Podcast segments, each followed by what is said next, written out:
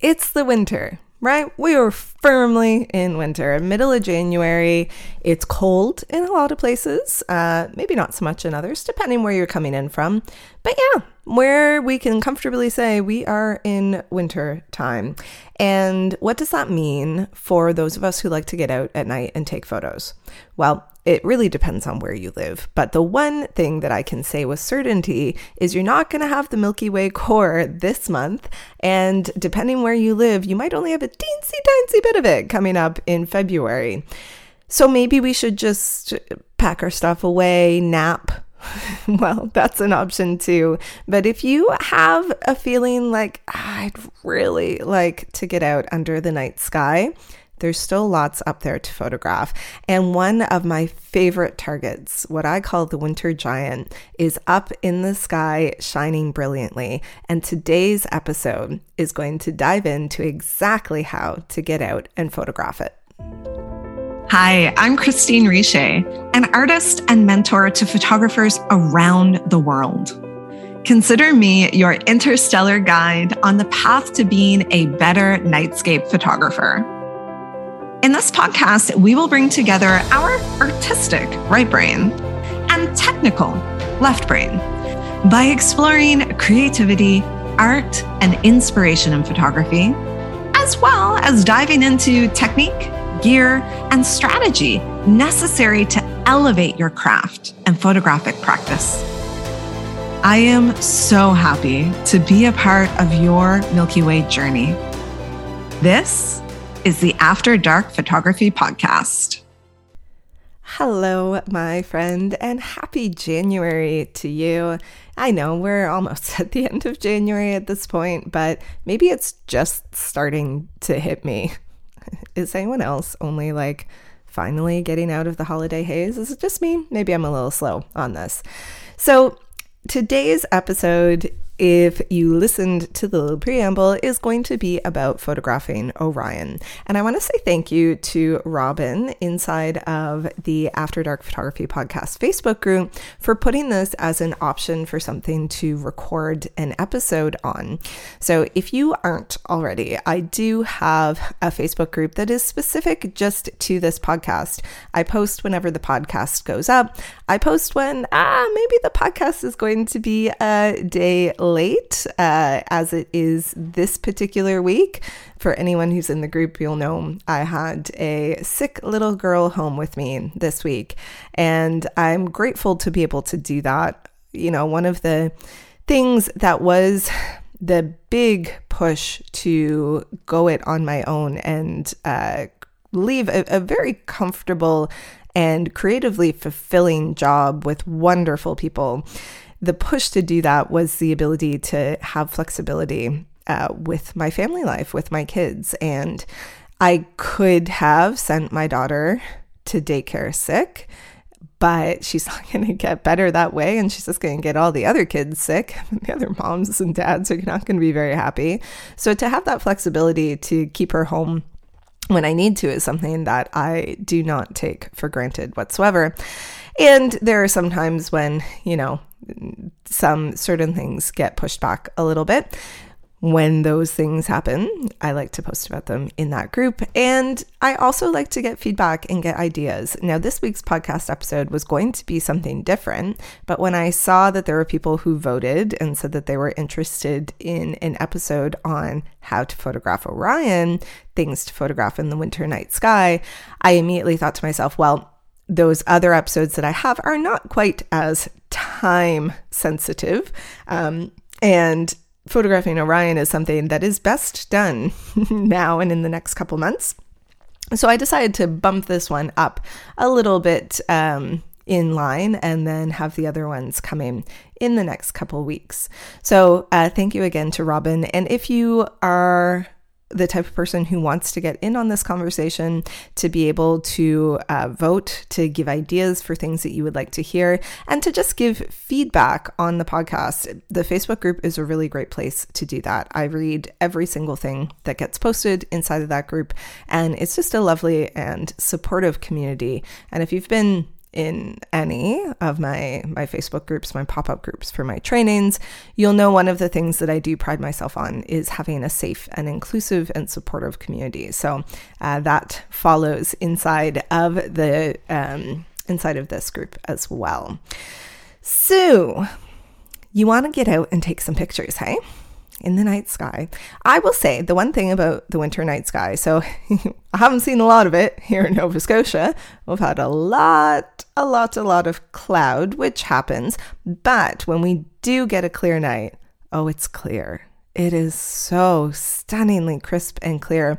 In the summer, we get more clear nights, but there's a lot of haze, there's humidity, there's just like stuff in the sky. You know what I mean? Like there's just stuff around in the sky, getting in between me and the stars. In the winter, my skies where I live here in Nova Scotia, when they are clear, they are stunning. They're absolutely beautiful. Now, it's also stunningly cold. If we get a clear night here, it's going to be really cold. Um, so you, if it's where you are, get some heated things. I was just at the rink. Uh, my son has some early morning rink days, and uh, my in laws came, and I sighted on my father in law immediately. I was like, You've got your heated jacket on. He's like, Yes, I do. I was like, That is a smart idea.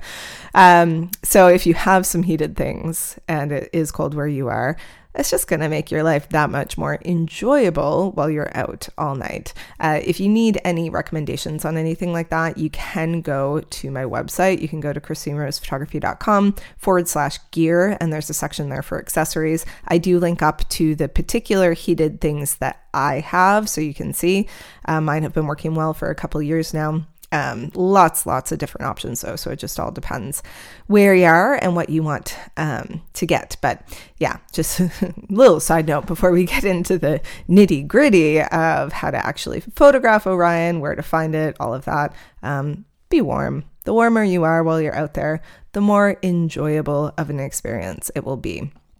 Now, I would like to give a small disclosure.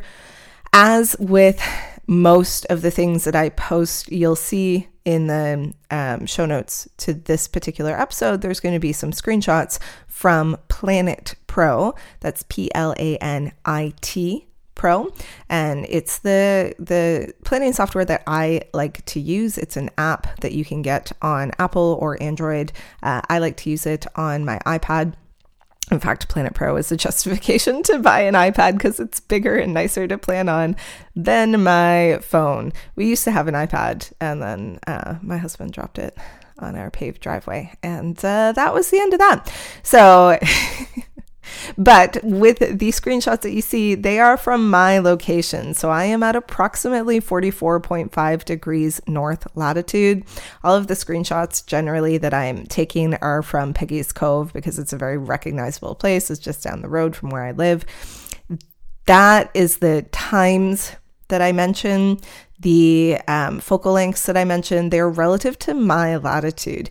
If you are at a more northern latitude than me, you're going to find your times are a little bit different, and you're going to find that uh, Orion doesn't get up as high in the sky if you are at a more southern latitude than me, one where all this talk about getting heated gear is not relevant, then what you're going to find is um, Orion is going to get up much higher in the sky um, than what it does here at my latitude. And so you'll need a wider angle when Orion is up even higher in the sky. So remember, this is, I, I feel like I'm kind of like a nice in between you know, where I grew up, the claim to fame, um, because we were at 45 degrees north, was that we're halfway between the equator and the North Pole. Um, so I kind of feel like I'm I'm a nice in between here. Uh, but always, you want to take what I'm saying and then do a little bit more in depth planning for where you are specifically. And the other thing that I will mention on this is if you don't have Planit Pro, then you can also use Stellarium. There are lots of other programs out there that you can use as well, like Sky Safari is one that people really like. Um, my workflow is I use Planit Pro on my iPhone or my iPad, and then I use Stellarium on my desktop. If you haven't used Stellarium before, I do have a uh, newly releasing um, tutorial on stellarium that will be on my YouTube channel. And it's just YouTube. You look up Christine Rose Photography, Christine with a K, and you'll find me there. We'll link it up in the show notes too here. Um, so if you haven't ever used stellarium and you're like, what is it? How do I use it? I don't know. Um, you can go ahead and use it there. You're not going to find Orion in PhotoPills. I know a lot of people use PhotoPills. It's a great user experience. I do love PhotoPills for how user friendly it is right out of the get go, but it's really meant for photographing the Milky Way or the doing like sunrises, moonrises, that type of thing. It doesn't get you into other types of um, things you can shoot at night, so other constellations or objects in the night sky. So you really want to look at my recommendation is Planit Pro. If you want an app that you can have on the go on your phone um, and does really cool stuff like virtual reality. So it can give you um, the actual object rising over where you are. So, you know, I'm at sea level, pretty darn easy here. It's like, okay, well, when it rises above zero degrees elevation, I'm good versus people who live in the mountains. It's like well depends where you shoot at in the mountains. Where are you looking to? You know there's a there's a lot more variables there. So planit pro is quite nice for that. But if you want a free alternative or if you want something that you're working on your computer with i'm going to recommend stellarium. Um, and being able to wrap your head around that and use stellarium is going to let you find anything you want in the night sky for where you are at any time and it's very very useful okay so those are my little disclaimers and the technology that we would want to use to try and find this stuff on our own. So, now let me give you an overview here of getting out and photographing Orion. Now, why am I specifically talking about Orion here when I talk about the winter night sky? We could photograph lots of different things in the night sky, but I am focusing more so on things that we can take more as like a, a wide field. So things that are uh, more wide angle can be photographed without a tracker, also can be photographed with a tracker though, and are just a little bit easier to shoot and to take up a larger field of view so that it's more of the astro landscape, um, not getting into the whole world of doing deepscape work or anything in that kind of realm. So when we are looking at the night sky and we're looking at our sort of position within the Milky Way, in the summer months here in the northern hemisphere, winter in the southern hemisphere, um, you're going to see that we're pointed towards the core of our Milky Way, the galactic center. Um, during the night. So that's what we get in our summer here in North America. But in the winter, we are pointed to the outer arms.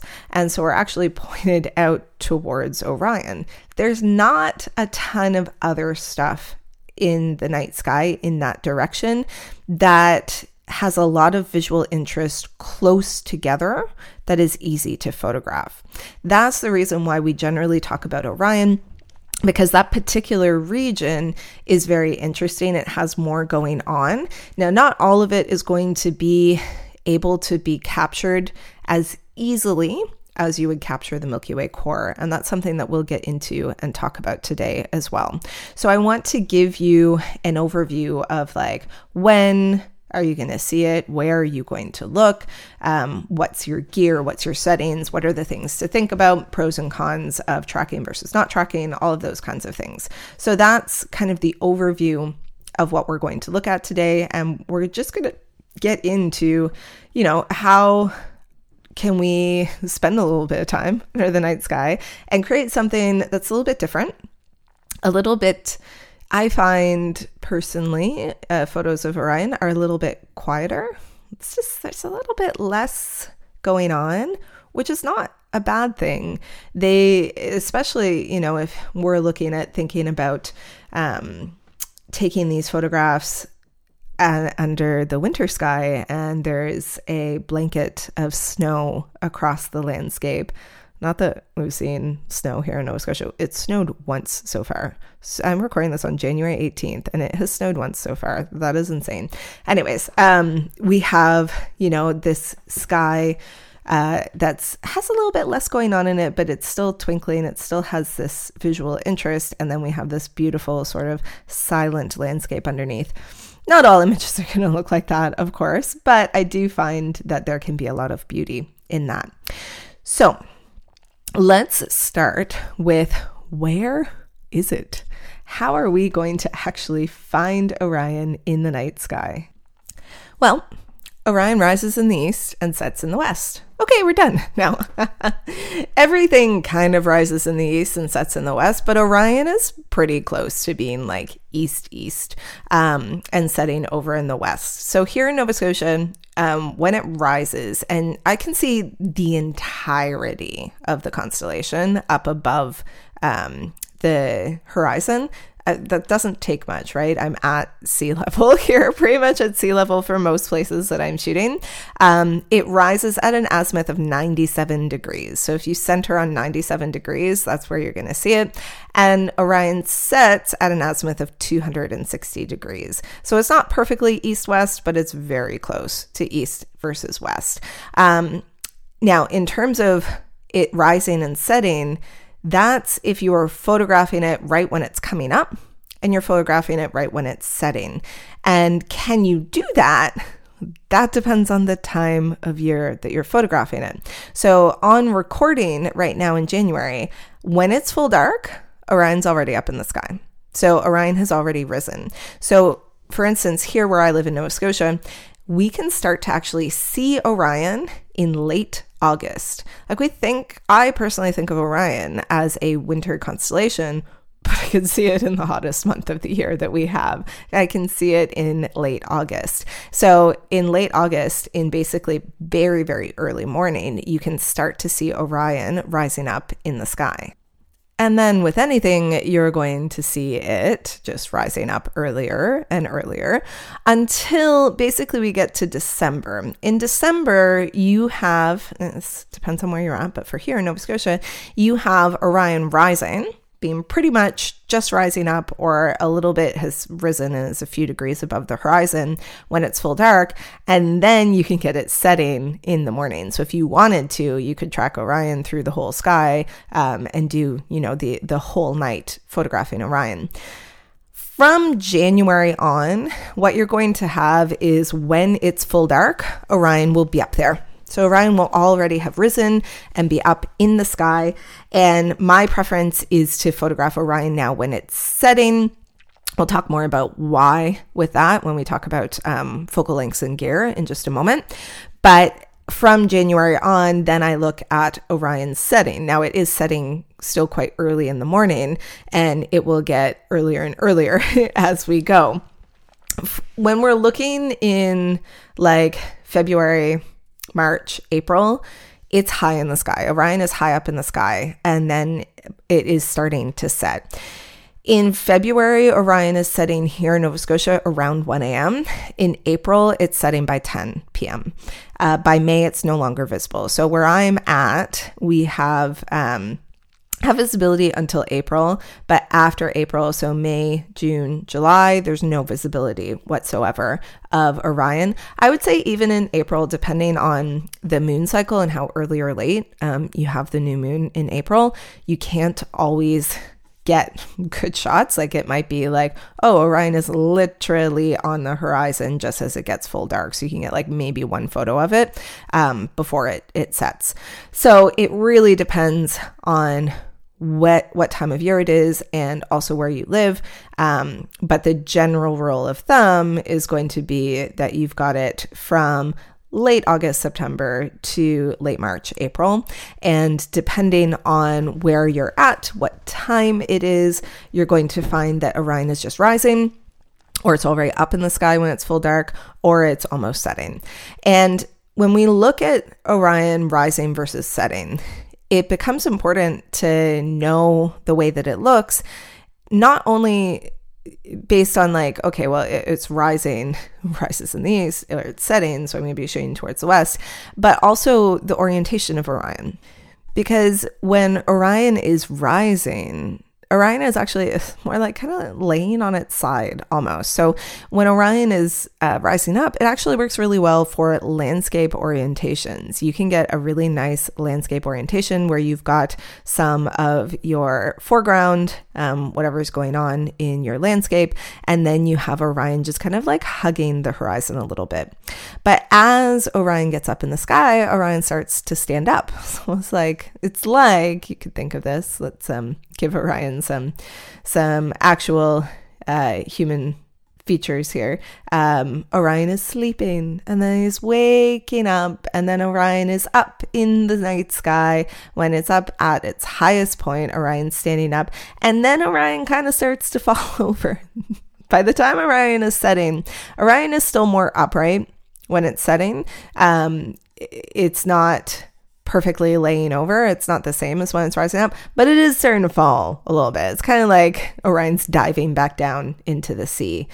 I photograph very often over the ocean, so that's what it feels like for me. Um, so you know, by this point, Orion is starting to fall over. Maybe Orion has had a few too many drinks and is just ready to lay back down. I don't know. You know, it all depends on the night, doesn't it? So that particular orientation becomes important because it will determine the focal length that you're using. It will determine the way that the constellation looks with your landscape. So, when Orion is rising, like I said before, you've got the ability to have the constellation like hugging the horizon, versus when Orion is setting, it doesn't feel as connected to the to the actual landscape because it's kind of coming up and out of it a little bit more. So, photographing that in more of a portrait orientation, using other elements that are vertical. So if you can photograph Orion's setting um, and have it nestled in with, let's say, some trees on the left hand side, you could do the right hand side. But if you actually, here in the Northern Hemisphere, if you look at the way Orion looks when it's setting, I feel like it would be offset better with trees on the left hand side um, or other tall and vertical elements that you could have being a part of it. So it's important to start thinking about that as well when you're looking at your locations because the way the constellation looks when it's rising or setting is different. It's not perfectly symmetrical, it is moving a little bit. So you have that movement in the sky. So, how are you going to connect that to the landscape that you're shooting? I don't know, obviously, but it's something to think about, especially when you're you're getting out there and you're photographing it. So that leads me into focal length and gear, I think, pretty nicely because if we're starting to talk about orientations, so when Orion is rising, uh, landscape orientation works really well. When Orion is setting, a portrait orientation, you can do a landscape orientation as well. I mean, heck, you can do whatever you want at any point, okay? So just remember, I'm I'm giving you things based off my experience and off images that I've created, but you might have something completely different and a completely different thought behind it, and that could also work fantastically. Um, so take everything I say with a grain of salt, of course. But when we get into um, what kind of gear are we going to be using? I'm going to be talking focal lengths based on full frame. So if you are using APS-C, divide everything I say by 1.5. If you're Canon, you can do 1.6. It doesn't really matter though. Um, and if you are on a micro four thirds, divide every number I say in half. Um, so uh, all of my numbers, just to be clear, my focal lengths are going to be specifically for full frame. So if you're photographing on APS-C or micro four thirds, you just have to do do a little bit of that math. Get your phone out now, put the calculator on, so you can just do it um, and uh, and be able to know what it is. So Orion itself will fill your frame comfortably if you're shooting at 50 millimeters. So 50 millimeters on a full frame, you're going to get Orion. You're going to get the main um, stars of Orion. So the belt of Orion and then the two stars at the top and the two stars at the bottom. If you're actually looking at like the the um, bits of the constellation where you know it's the the bow coming out um, and that you might not get that depending on the orientation that you're shooting in but for me those stars don't generally show up as well so i don't worry too much about having them in so 50 millimeters, you can get Orion and a little bit of foreground. Not a lot of foreground, but a bit. Like you're able to to get a little bit in. If you want literally just Orion, you can go to 70 millimeters, but that is the longest than that that you can do. If you go longer than 70 millimeters, you're going to start cutting off certain stars in Orion, and you don't want to do that. So, looking at around the 50 millimeter or wider, wider than that is lovely as well. Wider gets you more landscape and gets you more of the surrounding night sky, the winter arm of the Milky Way. You're able to see all of that as well. Um, but I just want to kind of give you a cutoff for like, here's the, the longest focal length that you can be using and still get everything in.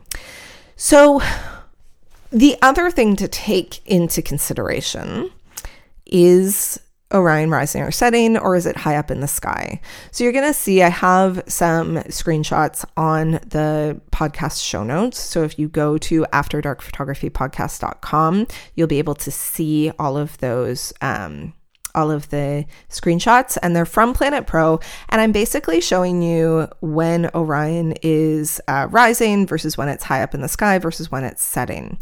And if we look at the images, what you're going to see is when Orion is rising, because it's that horizontal that we talked about, because it's really kind of hugging the horizon, you can do easily a 50 millimeter uh, focal length and get Orion and a nice amount of the foreground in. It's really like it, it would be a nice single shot. You don't need to do a vertical panoramic, anything like that. It will look quite nice. When Orion gets up higher in the sky, so for instance, you know, where we're coming here in January and February, when it becomes full dark, Orion is a fair amount up higher in the sky. Not going to be able to do a 50 millimeter and get foreground in. You're going to be looking somewhere in the range of a 14 millimeter to a 28 millimeter. This all depends on how high is Orion up in the sky and uh, where are you located. So here in Nova Scotia, uh, with Orion in the sky at its highest, um, its highest up in the sky. When I'm looking at that, um, I can do about what do I have here? 28 millimeter, and I can get Orion plus a little bit of foreground if I'm shooting in a portrait orientation. But then I went in and I just went down to southern Florida and I looked at it and it needed to be a 20 millimeter because Orion is much higher in the sky when you get to a latitude that's closer to the equator. So it really does matter where you live, um, what focal length you're going to be able to shoot with when Orion is up at its highest point in the sky. Um, using Planit Pro, you will be able to find that and see that very, very quickly and easily. Now, when we get to Orion's setting, you might think, okay, Orion rising was 50 millimeters, so Orion setting is 50 millimeters. Well, if you remember, when Orion sets, Orion is still kind of upright. It's like, you know, it's had a couple drinks, I'm starting to fall over, but I'm still upright. Um, I don't know why Orion to me is is borderline alcoholic. I don't know because it's the winter and it's night. Um, no, I don't. I actually don't drink. But uh, uh, anyways, so Orion is coming down and setting still though slightly up in the sky. Because of that, 50 millimeters, you could get Orion, but you're not really going to get a foreground. So, if you wanted to get Orion plus foreground when Orion is setting, you're looking at using a 35 millimeter lens instead. And of course, you can choose whatever focal length that you would want. Maybe you want to cut off and only have a part of Orion. Um, maybe you want to have a little bit of visual tension in your image. Cutting off part of Orion could do that for you. Maybe you have a beautiful landscape and you want to do like a wide sweeping panoramic of it. You can do that too. The possibilities are really as endless as the sky whatever you can come up with in your brain is going to happen. And I would recommend starting with something that's a little bit safer, where it's like, okay, I'm going to uh, plan for this photo, a rising or setting photo. Um, I'm going to get this shot and then just like see what else you have.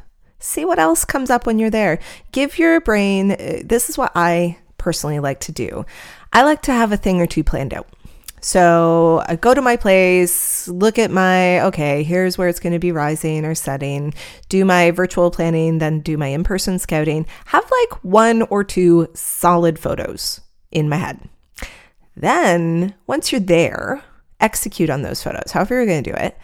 And then be like, okay, well, what else? What else do I see right now? What else could I try? Maybe it won't work. Maybe those images will be like, ah, those aren't going to see the light of day anywhere else. Or maybe they turn out to be your favorite images of the night. So give yourself some room to play and come up with ideas within a constructed environment. If you just go out and be like, okay, well, Christine says it sets in the west, so I'm just going to go out at 2 a.m. and see if I can catch it setting. Well, maybe you can, maybe you can't. Maybe it's April and it's already set, you know? Um, it really, you're going to set yourself up for success if you plan things out beforehand, but then also uh, give, I call it the margin for magic. Like just give yourself a little bit of time as well to play and to see what you come up with and see what you're inspired by when you're there. See the things that you're, give your brain time to see because you've already done the planning work, because you already know where it's going to be. You've already spent a little bit of time in this landscape or you've looked around at it. You have that space then in your brain to not be quite so laser focused on like, oh, where is it? What what are my sayings? What do I do? Like all of that. You kind of already thought about that. Now you have just more room and space in your brain to come up with other things. So you might be like, but Christine, uh, we have not talked about gear yet, by the way. Um, not gear settings yet, by the way. Yeah, we can talk about that now. So your settings depend on really are you using a tracker? Number one, tracker or no tracker? And then what is your focal length? So if you are using a tracker, doesn't matter what your focal length is. Uh, if you're using a tracker, you can use pretty much any shutter speed. You're going to be limited by how well you have polar aligned um, and environmental factors. So I normally shoot with my tracker at about two minutes. So a 120 second shutter speed. But if it's windy, I'll cut that down to between 30 seconds and 60 seconds, depending on how windy it is. Can I set up a blind? Like that type of stuff. Um, you know, if I'm photographing by the Atlantic and she's blowing a gale out there, that's going to be a shorter, um, a shorter shutter speed. Or I might just stay home because it's cold and windy and not fun to be taking pictures in. Just a, another thought as well. So for me, I try and be at about two minutes. If you are in dark skies, so we're talking like a Bortle class two to three, if you're in like it's dark here. Maybe there's a little bit of localized light pollution, but we're not in a Bortle 4 or 5. We're not with a lot of light pollution competing in the sky. A good starting point is 60 seconds, so one minute at f2.8 and ISO 1600. Or if you can get to that 120 seconds, you'd still be at f2.8 then your ISO would be can we do equivalent exposures in our head here? Uh, 60 seconds to 120 seconds is one stop more light. So we can go with our ISO one stop less light and go from ISO 1600 to ISO 800. So I'll repeat that um, 60 seconds, f2.8, ISO 1600, or 120 seconds, f2.8, ISO 800. Starting point. Okay. You're going to have to uh, change this based on environmental conditions, light pollution that you have. Maybe your lens doesn't go to 2.8, or maybe your lens goes to 1.4. You'll have to shift that based off of your specific gear and your specific situation. But it's nice to have a place to start, right? It's a nice thing. Now, if you are not using a tracker, all right. Well, we're a little bit more limited now because we are talking using longer focal lengths. You know, when we first start out shooting the Milky Way, most of us are shooting somewhere in the 14 millimeter to 20 millimeter range on a full frame camera. That lets us get longer shutter speeds because it's less magnification. Less magnification means that we're not seeing that trailing as quickly. But with Orion, you know, we're talking 35 millimeters or 50 millimeters. This, these are longer focal lengths. When we're shooting at these longer focal lengths, we're going to magnify that trailing and see it a heck of a lot more quickly. So you need to determine the longest shutter speed that you can get without having trailing. This is something that depends on a lot of factors. I'll give you an overview here, but don't take my word as law because it will depend on a lot of different factors. Um, and that's really going to be the lens specifically that you're using on the camera that you're using. Um, these cameras that have crazy high megapixels show trailing so much more quickly. I am shooting with uh, Nikon. I have a D780, uh, Z5, and a D750 a couple D750s actually. I might have a problem. Um, but I'm in solidly in that low 20 megapixel range. Like they're about 24 megapixel cameras, not huge amount of pixels, which means I don't get trailing as quickly as someone who's shooting with like a 50 megapixel camera. So this is going to the settings I'm going to give you for if you're not tracking will be base settings, but you're going to have to test this with your specific gear. And the other thing here, this is the bit that you don't really see come up that often in forums and places like that. Um, people will get really, they're like, no, you have to use the NPF rule. And I'm like, you could, but you're going to be missing out on a signal that you can get most often. The NPF rule gives you a very short shutter speed. Um, and you can find the NPF rule. You can Google it and see what it is. Um, it comes preloaded into Planit Pro and PhotoPills, so you can use it in there. But the the issue with that is, personally myself, if there's a little bit of trailing at the edges, I'm okay with that. If my stars are teensy tiny bit elongated, I'm okay with that. I it doesn't bother me. Um, you know, if I'm going to create an image and I'm going to print it absolutely huge, then that might be the time where I would want to try and reduce and not have any star trailing. But I personally would rather have more signal coming in from a longer shutter speed than having perfectly pinpoint stars and not having any of that beautiful color that you can get in the night sky. So there is a balancing act here, and it is not as easy as saying, oh, it absolutely always has to be this for this specific gear. No, it depends on the person who's shooting them, it depends on the atmospheric conditions. Like, let's say you're shooting, but it's a night where there's fog. Um, so, one of my students, posted up recently in our group and had um, in our uh, paid Milky Way photography masterclass group and had a shot of Orion and was like, you know, I was had all these plans and then the fog rolled in. It's very beautiful. The fog in the image is really lovely, but it does obscure the stars a little bit. Well, that also means that there can be a slightly longer shutter speed. You're not really going to notice because there's already the fog obscuring some things and, you know, it looks a little bit different. So, my my caveat before giving you a starting point here is that there is no 100% answer. I can't tell you exactly what to do. And anyone who says this is always what you should do, don't listen to them. No offense meant, but there's always so many variables that come into play. Take these as a starting point and then shift them to work for your specific gear and your specific circumstances that you're photographing under. Okay, so my starting point that I like to use, it's a little bit controversial at this point. Like it used to be like that word was gospel, but now it's like, people like, oh, don't do that anymore. That's old. I like to start with the 500 rule. Uh, this is something I go in depth into and teach um, inside my free training that I do, my free Your First Milky Way training. Um, that'll be coming up this year in April. It's going to be epic. I have some really big plans for it. So you will want to stick around and stay tuned through that. Uh, I don't know why I use that voice. Uh, but yeah, it's going to be super fun. But basically, you're looking at um, 500 divided by whatever your focal length is, and then that gives you your maximum shutter speed. Now, if you are using um, uh, APS-C or if you are using um, micro four thirds, you have to take your focal length and multiply that by your crop factor. So if you are shooting APS-C, it would be 500 divided by your focal length times 1.5.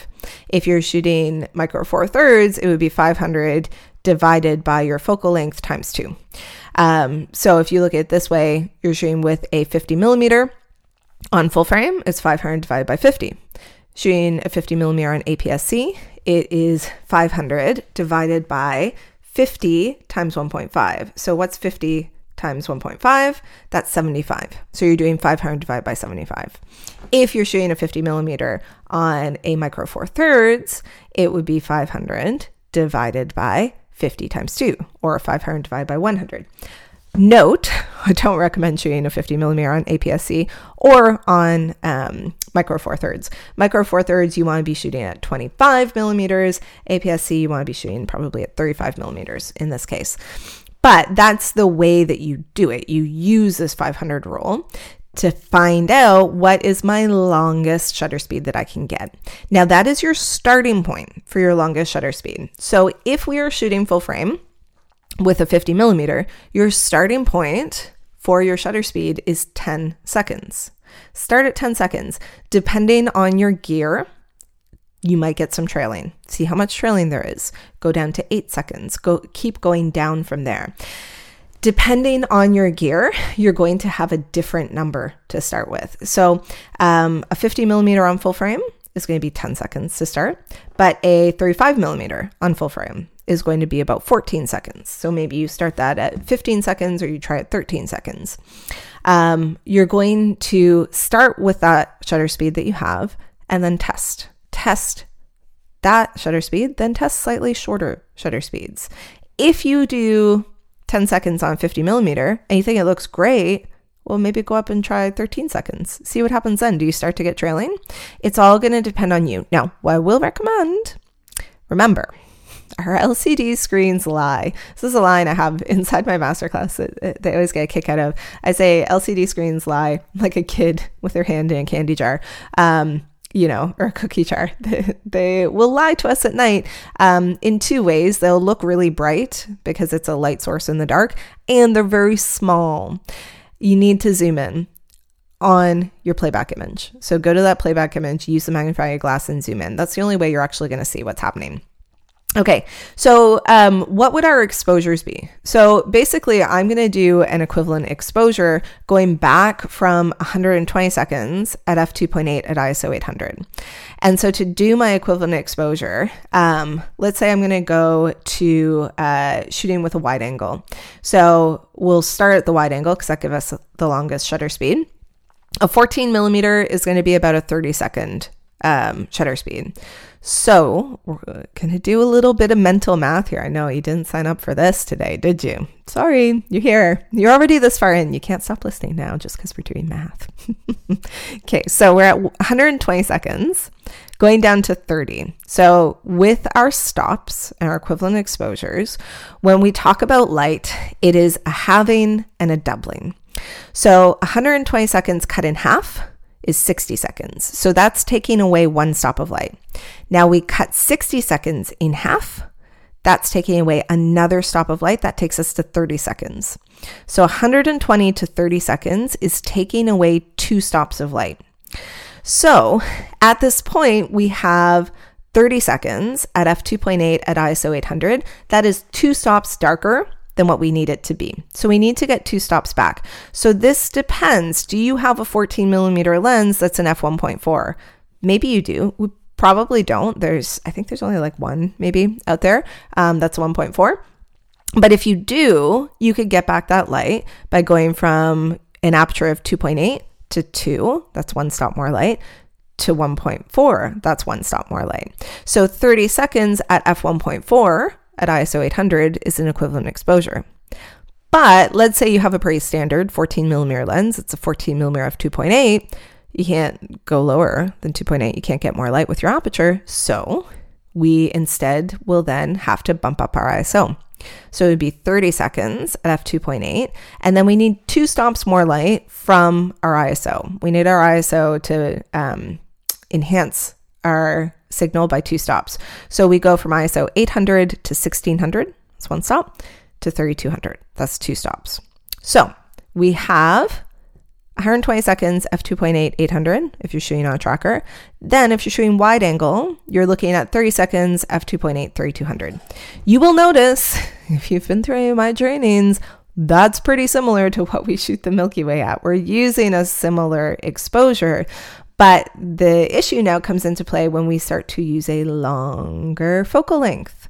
So, as we get to a longer focal length, let's say we're doing a 35 millimeter focal length. So that 500 rule, 500 divided by 35 is giving us 14.2857143. I totally did that in my head. No, I didn't. My phone's right here. So I'm going to round that up to 15 seconds because that's just easier to do our equivalent exposure. So if we were starting at 30 seconds at f2.8 ISO 3200, now we're going down to 15 seconds. Well, that's half of 30. So we're taking away one stop of light.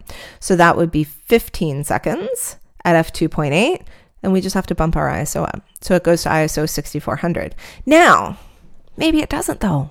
Maybe you can do 15 seconds and you have a more wide angle. Um, sorry, you have a uh, larger aperture lens. So you have a 35 millimeter that just so happens to be a prime lens. Like I use the Sigma 35mm f1.4. If that's the case, all of a sudden now you can do 15 seconds at f1.4. Well, we do our equivalent exposures here. We've lost one stop with our shutter speed. One stop of light has been taken away, but with our aperture now, f2.8 to f1.4, we've gained two stops of light. So we would actually be at 15 seconds at f1.4 at ISO 1600. So basically, here we just have to do our equivalent exposures. And if I'm running through these equivalent exposures and you're like, I am lost, I thought this was just going to be a nice podcast to listen to. Christine did not start with a disclaimer that we had to do math in today's podcast. How dare I? Uh, if equivalent exposures are still something that's like, oh, I don't like doing these. I do have a resource for you. So I have my photography for beginners bootcamp and it was a like hybrid in-person online course that I would do and the very first module on that was all about your settings. I have that available as a free preview that you can go and you can um, get enrolled in. And basically, you'll go through the first three settings. So you'll go through everything about shutter speed, aperture, and ISO. And then there's a lesson all on your equivalent exposures. It goes in depth into that. If what I've talked about in today's episode in terms of doing these equivalent exposures has been has been like, I don't get Christine. like listening here and you're like, this is not enjoyable. I don't know what you're talking about.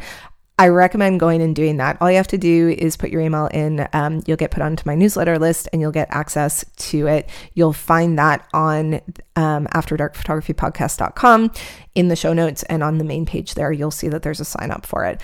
I highly, highly recommend going and doing that because that's what you're that's what you're going to have to do. Um, you know, photography has a lot of math in it. And especially when we're doing this, um, you know, if you are then shooting at 15 seconds at f1.4, um, at ISO 1600 and the 15 seconds is too long and you go down from 15 seconds to 8 seconds, well what do you do? What what can you do then? What do you have to do? Where do you go from there? Um, how do you balance an equivalent out so that you get the same amount of light. Um, that's what photography is all about. So if you need any help with that, I've got you. Um, I have a resource there for you that you can uh, hop on and get. You can do that uh, easily in a day and a weekend. You can go through that module. And I've had people say to me, I've, I've taken them through a particular course and they've been like you know christine like one particular student she's like i went to university. I did a whole semester in photography. She's like and i learned more in three hours with you than i learned in the entirety of that semester. Does that speak to me to the student to the university? I don't know. I'm not going to put any particular judgment on any of that, but I will say that I have very good feedback coming out of it. So um, it's completely free. It's there as a resource for you. I just want more people to be using their cameras and to get out there, whether it's under the night sky or whether it's going outside and taking pictures of snow or deserts or whatever it is that you have. So um, that's available there for you. Now, if you go out and you take some pictures of Orion, you know, I'd like to see them. I haven't seen the actual sky uh, apart from clouds in quite a while. So uh, please, you know, tag me um, on the Instagrams, um, in Facebook, put them up in our groups, wherever it is um, that you hang out. I would love, love to see your images. Um, love to hear about you getting out under the night sky. Maybe get a little bit, a little bit of just like a time for yourself. You know, that's that's me at least. Um, I'm out under the night sky. It's just like, huh, right, just me. No one else. No one needs anything from me except for the stars and my camera and my toes that are really cold. Um, this is the time of year. Okay, that is what I have for you this week. Thanks for coming on the podcast with me on another week. Um, absolutely love having you here. If you're interested in a specific topic, something you want to hear from me, please come in to our After Dark Photography Facebook group. Um, that's where I like to hang out and interact and talk about all things that go on in the podcast. And I would also ask if at this point you're still here with me, thank you, by the way, and you haven't left a review on the podcast, it's a really good way for other people to kind of know what the podcast is about. I know when I'm starting to go and listening to a podcast somewhere or I'm looking for something on a certain subject, I go and look at the reviews and I see what people have to say. So if you have a moment um, and you can hop on over um, to iTunes and leave a review, that would be absolutely wonderful as well. Okay, thank you so much. Thank you a million. I hope you get out there and you get some great shots. Um, and I will wish you clear nights and starry skies. Take care.